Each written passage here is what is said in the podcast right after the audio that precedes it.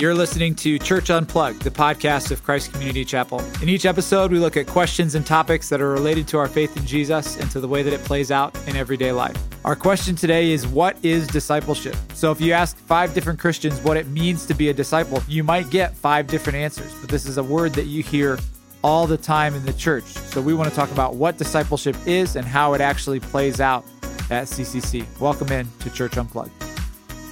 Welcome into Church Unplugged. I'm Jimmy Cozy, part of the leadership team here at CCC. I've got with me today Joe Coffey, our lead pastor, and then Zach Wyrock and Stacy DiNardo, other members of our leadership team. Our question for today is what is discipleship? So, discipleship, if you've been around the church for any length of time, is a word you've probably heard.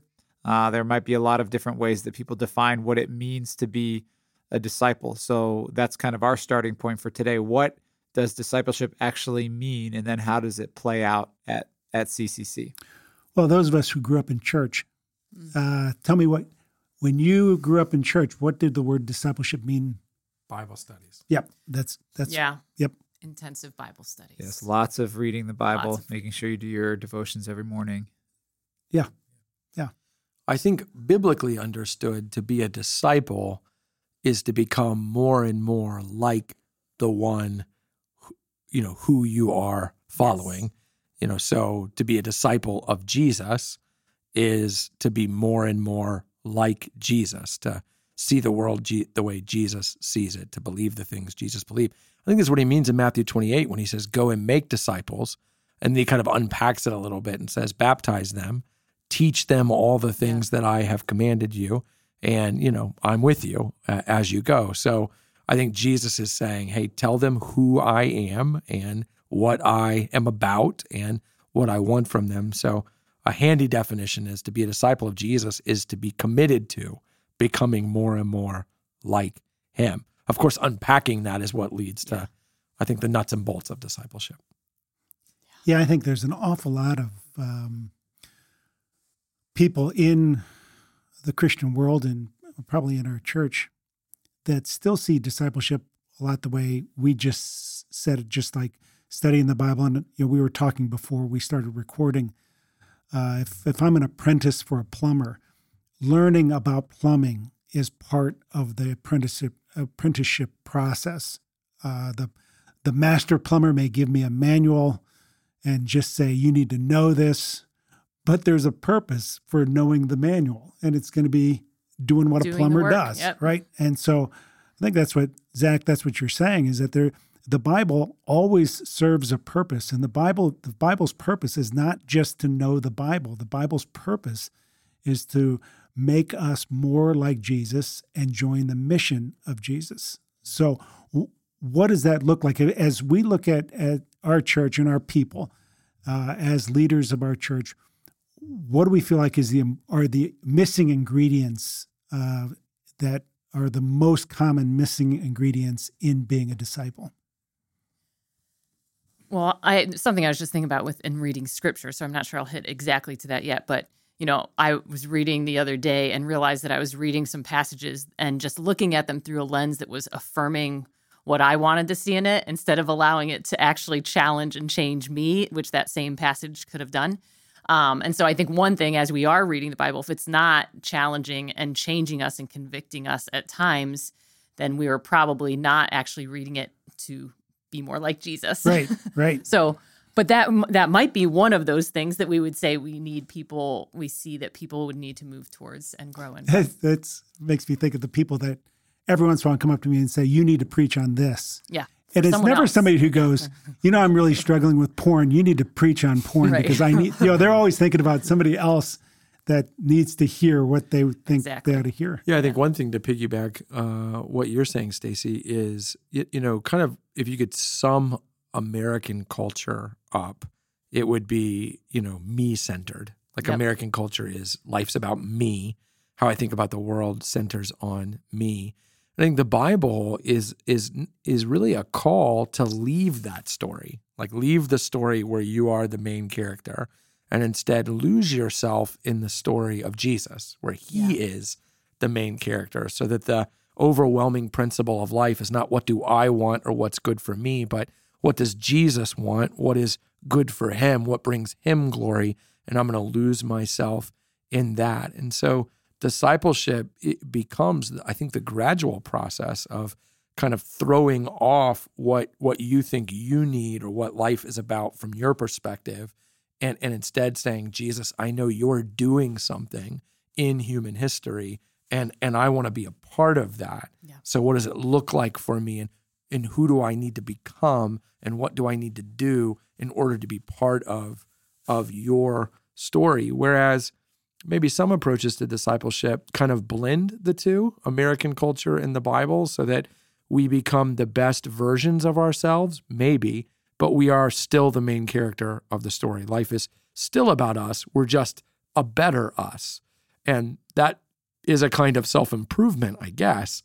It is not actually discipleship because No. discipleship is saying life isn't about me at all. It's it's about Jesus. And that's a major change in a direction of flow, right? Yes, of the, yeah. the the whole river changes from flowing Yeah. north to south to south to north, and that takes some doing, right? Yeah. And that's one of the reasons people ask uh, us with the reimagine vision uh, why we uh, say the first thing that someone should do right after they become a Christian is to begin to serve. Yeah.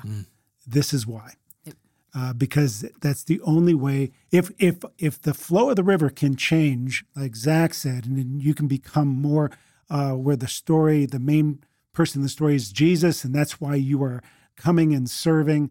Uh, then all Bible study changes. Everything changes. Then your community, why you go to community group changes. You're, you're not the primary, you know, person all the time, uh, and that uh, is a battle that all of us will will be fighting our whole lives. Um, I know because I still fight that battle. But it but it's also where all the excitement of the Christian faith is. Yeah. Right? I mean, all of right. the excitement of the Christian faith is realizing that when the Bible says to put down yourself as the center of the story and pick up Jesus, it's not calling you to a life that's less than the one you've been living, but a life that's more. You know, a life that is so much more meaningful than your own individual story. And and you know, I I, I just wish sometimes people would see that the excitement and enthusiasm that maybe is missing in their walk with Jesus is actually coming from their uh, reluctance or even refusal to allow Him to be at the center of their faith. To, even when they read the Bible, to say, "I want to grow," but uh, not so that I can just grow in and of itself, but I want to grow Jesus in order that you might use me, in order that you might deploy me, in order that I might be a, a part of what you're doing in Northeast Ohio and and in the world. That that that mission is where the excitement comes from. Well, that I mean, that's the only way. I feel like that is an appropriate definition of growth, as opposed to a definition of growth that is simply the gathering of knowledge. Because Right. you know, the measure of a follower of Jesus is not nec- is not necessarily how much you know of the Bible. It's it's more how much of what you know are you obedient to and and living out out in your life. Yeah, and of course, the way you see that in the New Testament is that Jesus' biggest enemies are the Pharisees who know the Old Bible. Testament backwards and forwards, right? Oh yeah, what many of them had memorized. Well, and, most of the and there are examples where they would say to Jesus, "What's the greatest commandment?" And he would say, "Well, what do you think?" And they would say, "Love Lord, the Lord God with all your heart, love your neighbor." And then he would go, "Yeah, you're right." I mean, they Yeah. they He's knew the Bible. What they missed was the heart of God, right. which was for the nations, which was to gather the nations unto unto Himself. And so they missed that mission, that missional piece. They had knowledge independent of the mission of God, and that's what made them the enemies of Well, they Jesus. turned What- very internal on themselves. Right, they were for right. themselves and not for other people. And one of the things when you read scripture uh, like that, uh, you find out that uh, one of the things that Jesus kept saying to the Pharisees that must have just torqued them is he kept saying, Have you not read? Yeah. And they had read it hundreds of they had memorized it, but he was saying, You're missing the very heart of God because you're not involved with the mission of God. And your flow is wrong. I mean, the the Pharisees, you don't have to read very much of the Pharisees to realize that their flow was they were the heroes of their own stories and they were right smack dab in the middle. And they were the ones that were the enemies of Jesus. So And I do think sometimes that people in the church, when they say to church leaders, uh, staff members, pastors, they are saying to them, I want you to help me be a better Pharisee. That, that's not what they realize they're saying. They're not literally saying that, but that's what they're they're saying. I I, I want to learn more, grow more, do more. And when you say, okay, but why? There is no why.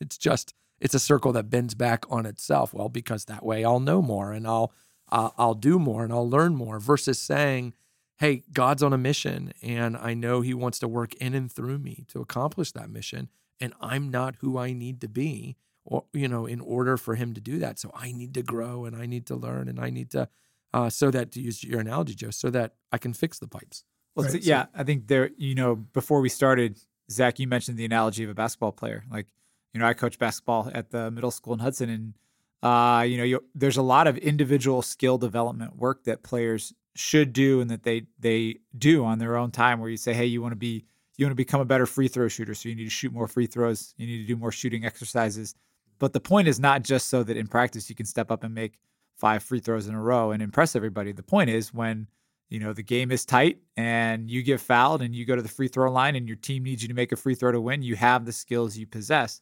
in order to be able to. Yeah, and to, and to, to think about in the sports world, the teams we remember, whether we were a part of them or we watched them, are the teams that accomplished something, teams that won a championship, right? Teams that overcame odds we we don't look back on teams that didn't accomplish anything and go, yeah, but you remember that one guy who played power forward? Man, he was just such a really talented guy. What difference did it make? You know, the the point is the accomplishment of something. And and I think the Bible makes very clear that that what God wants to accomplish is that scene in Revelation 5 where people from every tribe yeah. and tongue and nation are gathered around and they're singing the glory of Jesus. And, and we're saying, well, there are something like 1.5 billion people on the planet who have no access to the gospel of Jesus right now. Therefore, everything we learn and develop and sharpen about ourselves is in the pursuit of that ultimate goal. That is where we're headed. So, do we need to learn more? Yeah. Do we need to become more holy? Yeah. But for a the purpose, purpose, not yeah. just in a vacuum independently of itself. I think the inverse of that is true as well. You know, if you just going back to your sports analogy, like I can remember players on the the Cavaliers team that won the NBA championship four or five years ago now that I would never have remembered. I w- there are moments that I would never have remembered, but for the fact that they were a part of accomplishing something immense. And I think like, you know, that speaks to the point that like, uh, the point of Christianity is not that you would know the backward know the bible backward and forward and have all these verses memorized and and always have an answer when somebody asks you a question about the bible but rather that you would be a part of something uh, incredible and in a mission that is so big and so much bigger than yourself so I'm not shocked that we got to basketball, but I'm going to take it to a different plumbing, basketball. as Joe talked about the river flowing in a different direction, and as I think about how I did grow up as a Christian, and lots of people that uh, go to our church grew up probably that same way. I often like instead of the river flowing a different way, just remember over and over again how much the kingdom of God is almost an upside down kingdom. It reverses everything on its head to how we're naturally sometimes wired as human beings, which is why the Pharisees probably got to the place that they did. So, all that to say is, I think that as we look at um, CCC and three. And when we look at serving being the very first step, there is something that is beautiful that is unlocked within us when we begin to just think outside of ourselves. And then again, we have the plus two and the plus three, where again, we are talking about what that growth and that community can look like by being in a circle, by being in community together. So all that to say is I think as a as someone that grew up thinking, wait, Bible study is the way to go, you know, it is that reversal and remembering that we are oftentimes wired as human beings to feel like it need growth needs to be this way. But really it is reversed and we've got to get outside of ourselves. So and the end of discipleship is joy. Yeah. It's not pride. It's something that, uh, and I, I agree completely, Stacy. There's something that happens in, you know, Jesus says it that uh, he who saves his life will lose it. He who loses his life for my sake will save it. Uh, when we die uh, with Christ, we live. I mean, it is yeah. always the opposite. Uh, when uh, there are times in my life when uh, I have been called to serve and I've gone to serve going, yeah. I can't believe it. I mean, can't somebody else should be doing this? And I almost 100% of the time come home with more joy than Energized. when I left, right? Yep. There's something about it. But there's still something inside of me after all these years uh, that I don't like. When I get a serving opportunity, I don't go, "Oh, you know, that's that's awesome. Right. This is going to be wait." great." Yeah. Yeah. I always think, "Oh man," you know, and then uh, have to be have to confess on the way home uh, once again that that uh, God had it right and I had it wrong. Yeah, I also think one thing that's true, and, and this is just a really important thing for people to understand and, and to wrestle with if it applies to themselves, is that I think for most Christians, they don't have an information problem. It isn't their chief problem, isn't my chief problem, isn't that I don't know enough. Uh, it's that I don't live out what I already know. That that is the gap that plagues most of us. I don't mean that we can't grow in what we know or that we wouldn't benefit from doing so. But I, I mean, I think service is a good test of that. So if we say there's a CCC member who is in a couple of Bible studies, but does not serve in any way at the church, another Bible study won't help them. They're already studying the Bible, but studying the Bible has not produced in them what it needs to produce, which is a heart to be like Jesus, who laid his life down for other people. So, what their problem isn't that they have yet to find the Bible study which will teach them the importance of service. Their problem is they Right. know what the Bible says about service, but don't prefer to follow it. So, what we're saying is hey, y- you already know that your Savior lived out this testimony for you that he who loses his life will gain it, and he who seeks to gain it will lose it. And he showed you that by laying his life down, not just in his death, but in the sacrificial way he lived. And then, of course, ultimately in his death. If you know that, that the reason why I'm a Christian is because Jesus humbly served me, therefore, discipleship, becoming like Jesus, means living a life of humble service. If you're not there, your problem isn't a lack of information, it's a lack of obedience Execution. to the Action, yeah. information Yeah. that you have. And, and and again, I think that's where sometimes in the church we have this idea that one more Bible study will solve what's going on in me. When instead, I think more often than not, it's no, we, we're going to have to commit ourselves to doing and living and carrying out what we already know. Well, and the the we haven't talked yet about plus three, um, which is again part of the CCC and three, and and that plus three is a little bit of kind of a mechanism to motivate each of us around this table and and people that are members of our church to be looking to be missional, to be missional, and to look to those non Christians they know to be building relationships. So, I'm the definition of plus three, and correct me if I'm wrong, but it's basically to um, after you're serving, after you're in community, to then make sure that you're somewhere else in the community, whether it's coaching a team, whether it is having a book club in your neighborhood like your wife does, uh, Zach, but it's by having an opportunity and space to build relationships with others so that you can ultimately um, love them, know them, and show them Jesus. Yeah, and the way I like to think about these working together is that you think about plus one, which is to serve in the ministry of the church, and then plus three, which is to be out in the community.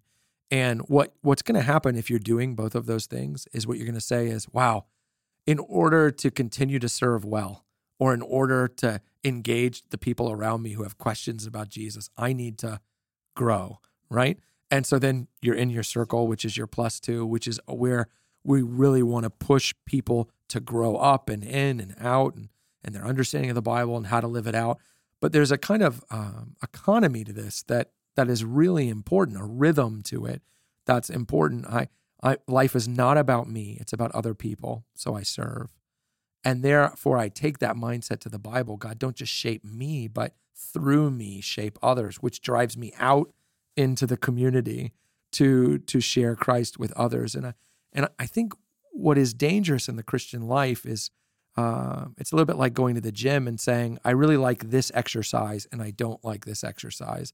And so what you end up with are, you know, really big biceps but really skinny legs, or you're really strong but your cardio is out of whack, or you, know, there needs to be a holistic approach. And what CCC N3 is designed to do is to make sure you're growing in your heart to serve, make sure you're growing in your heart to know Jesus and to be like him and to make sure you're you're you're growing in your heart for the community and so that we're not just working a few muscles but we are developing holistically into a healthy follower of Jesus. I think you know one of the things I like about CCC and three is that uh, it's it's so simple, but it is also customizable to any person. But even going back to your analogy of of somebody who works out, like you, it it's easy to gravitate toward the things that uh, are comfortable for you. Mm-hmm. So you know if you're somebody who does not often lift free weights, for example, then then it's really hard to break into lifting free weights. Or if you're somebody who's just not a runner, then probably that first time you step up on the treadmill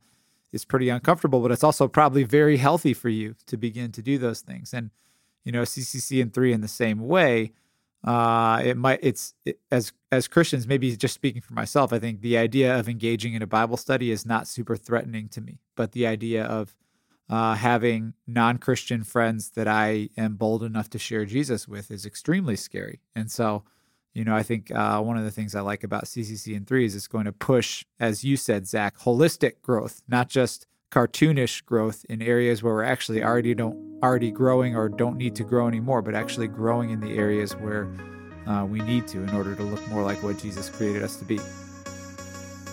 You've been listening to Church Unplugged, the podcast of Christ Community Chapel. In each episode, we're going to look at topics and questions that are related to our faith in Jesus and to the way that it plays out in everyday life. We want your feedback. We want your suggestions. If you've got ideas or questions that you'd like to hear answered on the show, you can email us at churchunplugged at ccchapel.com. We would love to hear from you. Thanks for listening.